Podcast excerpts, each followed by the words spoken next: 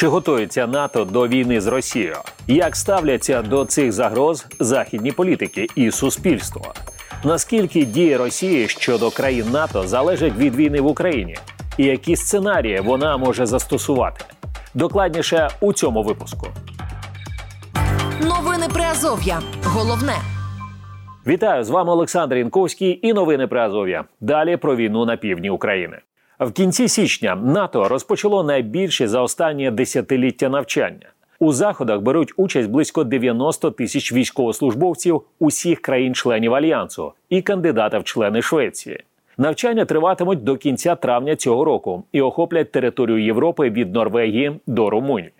Генеральний секретар НАТО Ян Столтенберг зазначив, що у такий спосіб Альянс робить усе, щоб виключити будь-яку можливість для прорахунків або непорозумінь у Москві щодо захисту кожного дюйма території НАТО. Поки ми це робимо, нападу на НАТО не буде, заявив генсек. У Кремлі відреагували на проведення масштабних навчань. Речник президента Росії Дмитро Пісков назвав політику Заходу максимально антиросійською, і навчання НАТО – це начебто доказ того.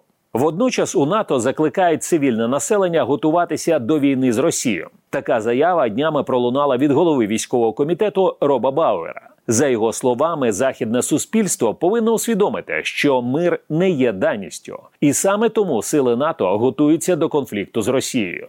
Подібну заяву зробив також головнокомандувач Збройних сил Норвегії Ерік Крістоферсен. Він закликав країни НАТО розширити свій військовий потенціал, щоб бути готовими до протистояння з Росією. За його словами, зараз є вікно, яке може тривати один, два, можливо, три роки, протягом яких західні країни повинні інвестувати ще більше у надійну оборону. Але час закінчується, наголосив військовий. У Польщі також вважають, що Північно-Атлантичному альянсу варто готуватися до вторгнення Росії. Про це заявив міністр закордонних справ Радослав Сікорський в інтерв'ю Радіо Свобода, опублікованому у кінці січня. Посадовець зазначив, що коли президент Росії Путін погрожує іншим країнам, як він погрожував Україні перед вторгненням, йому варто вірити. Крім того, польський міністр розкритикував Європейський Союз за логіку запізнілих дій та закликав якнайшвидше допомогти Україні з боєприпасами і засобами ППО. Тема дня.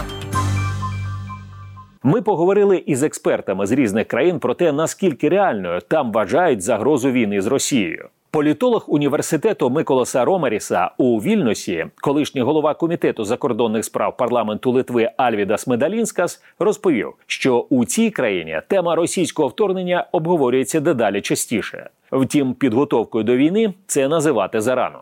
В Литві почали думати першим ділом о тому, як самим думати о безпеці. Потому что раньше э, больше были такие мысли, что вот НАТО придет и спасет.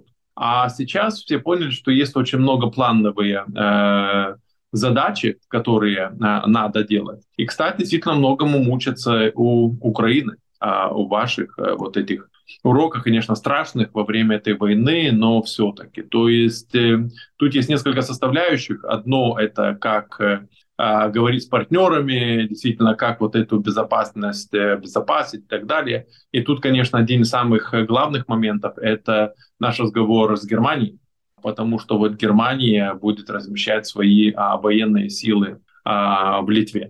А, и тут, конечно, опять же вопрос, что сама Литва должна сделать, там, построить военный городок, там, со всей инфраструктурой, там, все такое. Потому что раньше это как бы так повисало в воздухе. Перед вторгненням Росія може вдаватися до різного роду провокацій у країнах Балтії, вважає політолог. Латвія почала серйозно зайнятися тим, що вот эти представители русского мира в латвійському обществі, да, і почали говорити, що вот не вмієте ви латвійського язика, там не знаєте конституції, вообще, ну, елементи, ну, вредительские, это самое, относитесь, там так далее, там так далее. Тогда, может быть, даже распрощаемся с вами, да?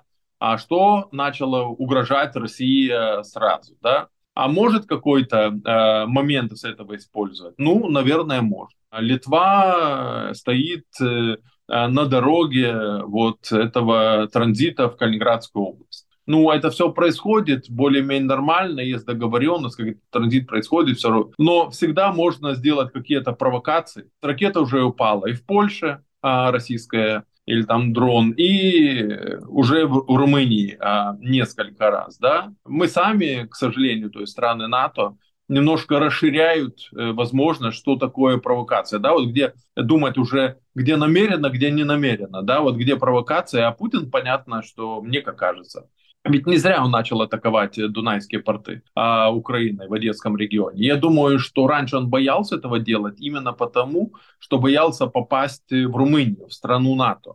А потом, когда увидел, что после Польши не было очень большой э, реакции или что-то, он как раз подумал, ну и что, если попаду в Румынию? Ну вот посмотрим, а что страна НАТО, Румыния, вообще что само НАТО будет делать? Ах, никакой реакции? Ну, или такая вялая реакция? Ну что, ну тогда... То есть Путин ведь какую тактику он использует? Он использует тактику э, маленьких шагов нажима. НАТО і надалі буде намагатися уникати свого залучення до війни з Росією, додав Альвідас Медалінскас. Що неправильно, це коли НАТО розчертило собі, ну, різні країни НАТО, е, включаючи влиятельні країни НАТО, розчертили для себе багато тих самих красних ліній, которые так сложно переходила, вот пока шла война в Украине. То есть это не значит, что если ты поставляешь танки или бронемашины, а что это ты втягиваешь войну. Но, к сожалению, вот это было промедление, которое действительно имело и последствия очень страшные по территориям, по людям потерянным в Украине и все такое. Ну вот, а нам нужно было убеждать, что эти красные линии надо переходить. Мы сейчас вот убеждаем по поводу дальнобойных ракет, чтобы давали. Опять же, некоторые люди в НАТО, ну, думают, что вот это как бы красная линия. Новини Приазов'я. Головне. Видання Bild у середині січня повідомило, Збройні сили Німеччини готуються до гібридної російської атаки на східний фланг НАТО. Журналісти зазначили, що згідно з документом, який отримала редакція, ескалація між НАТО і Росією може відбутися вже в лютому цього року. Дії Росії та Заходу описуються місяць за місяцем. Кульмінацією є розміщення сотень тисяч солдатів НАТО і неминучий початок війни з Росією влітку двадцять п'ятого року. У НАТО відреагували на цю статтю. Директор Центру стратегічних комунікацій Альянсу Яні Сарц заперечив наявність реальних планів щодо підготовки до відбиття масштабного вторгнення з боку Росії. Він зазначив, що Bild має у своєму розпорядженні навчальний сценарій, який завжди є уявною ситуацією для перевірки військового потенціалу. Аналітик із Німеччини Олександр Голово вважає, що німецькі військові серйозно ставляться до загроз із боку Росії. Як за принципом «хочеш миру, готуйся до війни», німецькі військові а вже ж продумують плани, якщо це станеться. Про це свідчить нещодавно, нещодавний витік інформації у газеті Bild, де було розповідано, в принципі, розповідається про те, як німецький генштаб, німецькі військові готуються і розробляють сценарії нападу Росії на країни НАТО. Слід зазначити, що це не означає, що німці вже завтра очікують, що Росія нападе. Як мені здається, я би сприймав це все ж таки більше як а, пропрацювання гіпотетичного найгіршого сценарію, аби, по-перше, продемонструвати росіянам, що країни НАТО, зокрема, навіть такі миролюбні, умовно кажучи, як, як Німеччина, готуються до безпосереднього конфлікту з росіянами в разі, якщо Росія почне порушувати кордони НАТО. На відміну від військових і суспільства, німецька влада не до кінця усвідомлює, що війна із Росією може бути реальною, каже аналітик. Я думаю, що Шольц трошки схожий у своїй логіці так само. Він вважає, що треба підтримувати Україну якомога сильніше, але не настільки сильно, щоб росіяни а, відчули себе приниженими чи розбитими, щоб вони почали йти ва-банк, умовно кажучи, боючись, що відбудеться або повна мобілізація в Росії, або з використання ядерної зброї. І, відповідно, у цій логіці а, пріоритет німців у наданні зброї – це, передусім, а, засоби захисту. Тобто щось, що зробить напади Росії максимально неефективними і а, позбавленими сенсу, на їхню думку. Утім, Німеччина стає лідером за наданням допомоги Україні, додав Олександр Голубов. Поки зараз Конгрес Сполучених Штатів намагається вирішувати, чи надавати Україні зброю, чи ні, то Німеччина зараз є лідером у цьому питанні. Вона досі надає нові, нові пакети допомоги. Ось ми бачимо, що буквально вчора, здається, з'явилася новина про те, що вперше Німеччина надасть військові гелікоптери. На жаль, це не штурмові гелікоптери, а радше транспортні, багатоцільові морські Sea King, що теж непогано, вони, вони точно знадобляться. Зараз вже потроху, можливо, намацується компроміс у німецькій політиці щодо того, щоб все ж таки надати Тауруси. З німецької, німецького політичного класу надходять сигнали, що якийсь компроміс найближчим часом може бути можливим. А, планується, що найближчим часом Шольц оголосить досить значний пакет допомоги Україні. Новини Приазов'я. Читайте нас на сайті Радіо Свобода та шукайте у соцмережах. Це новини Приазов'я. У цьому випуску докладно про те, чи готуються країни НАТО до неминучої війни з Росією. І коли є можливим напад Росії на країни Північно-Атлантичного альянсу. Тема дня. Голова громадської ліги Україна-НАТО, старший лейтенант Збройних сил України Сергій Джердж розповів новинам Приазов'я, що стратегія НАТО, яка стосується відповіді Росії у разі її нападу, зараз змінилася. Альянс зміцнює свій східний фланг. Донедавна відповідь НАТО на агресію Росії полягала в тому, що якщо Росія захопить частину території країн-членів НАТО, Балтійські країни, Польщу, наприклад, то на захід від цієї лінії зіткнення зберуться основні сили європейські, вони дочекаються американців, які з океану прибудуть, і разом тоді всі дадуть відсіч цим нападаючим російським військам і сунуть їх, відкинуть за територію, яку вони зайняли. Сьогодні стратегія ця помінялась. Сьогодні ті країни, які потенційно можуть бути окуповані Російською Федерацією, частково чи повністю, вони жодного дня не хочуть бути під цією окупацією, тому що вони бачать, які звірства відбуваються в Україні, і наполягають на тому, щоб стратегія ця змінилась. Не чекати, не, не споглядати, скільки там Росія захопить територій, а відразу давати відсіч. Тому сьогодні концепція стратегічна щодо е, відпору Росії помінялась. Е, війська НАТО будуть на східному фланзі, чого раніше не було, тому що тут не було посилення, з одного боку, щоб не провокувати Росію, з іншого боку, Росія розглядалася як стратегічний партнер, і ніякої біди ніхто не чекав. На сьогодні країни НАТО до війни готові. Вони мають недоторканий запас зброї, каже експерт. Якщо порівнювати потенціали, то вони незрівнянні. Загальний, загальна чисельність, наприклад, населення в країнах-членах НАТО – мільярд населення. Мільярд. Тобто в Росії ми знаємо там, ну, понад сто мільйонів, але це не порівнянно. Потім, якщо говорити про економічний потенціал, такий загальний сукупний валовий продукт країн-членів НАТО – сорок сім трильйонів доларів. В Росії це там більше одного трильйона десь. Якщо говорити про е, військові затрати, ну різні ціни, звичайно, тобто якби важко економіку там чисто порівнювати в доларовому еквіваленті, проте все рівно весь всі бюджети військові країн-членів НАТО це біля трильйона доларів. Ну, російські ми розуміємо, що значно менше, хоча останнім часом Росія всю свою економіку і е, більшість затрат саме спрямовує на військові потреби. Новини Приазов'я. Головне. Американський інститут вивчення війни у грудні минулого року проаналізував заяви президента Росії Володимира Путіна щодо НАТО. Тоді російський президент погрожував Фінляндії, водночас запевняв, що Росія начебто не має наміру воювати із Північно-Атлантичним альянсом. Аналітики дійшли висновку, що висловлювання Путіна про небажання воювати із НАТО дуже схожі на ті, що були перед повномасштабним вторгненням в Україну.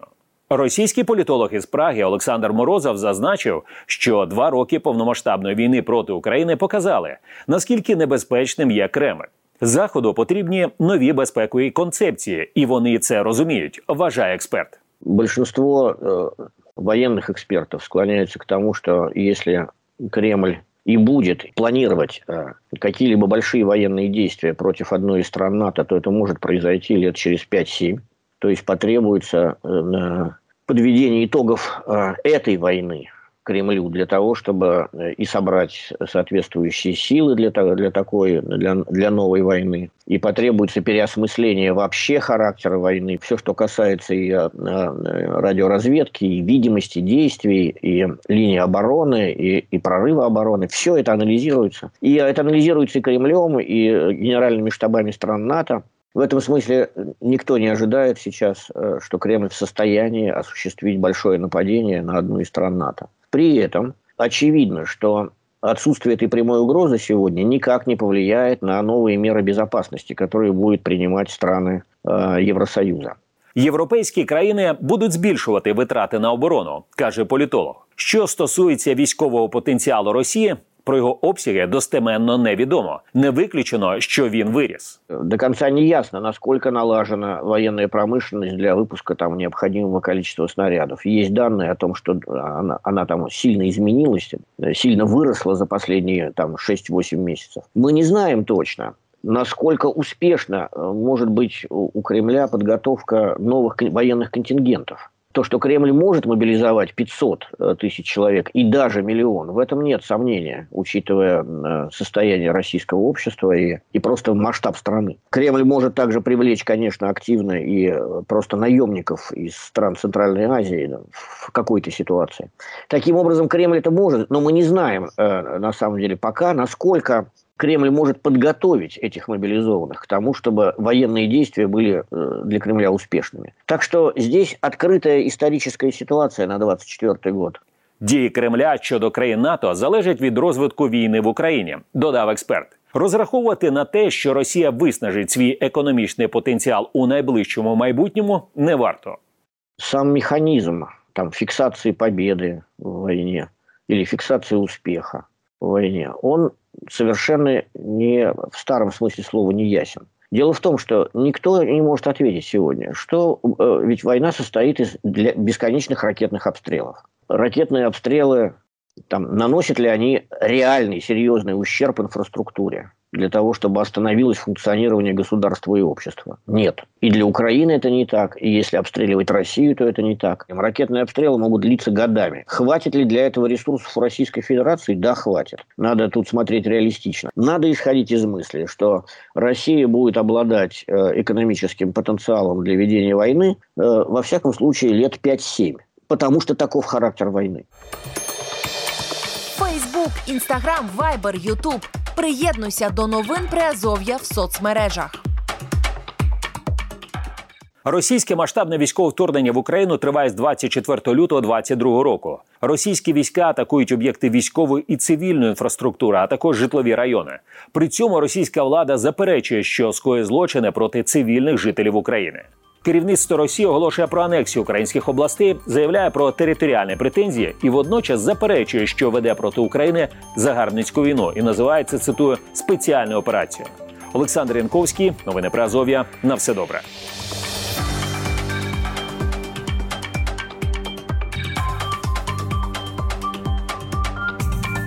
Ви слухали новини Приазов'я.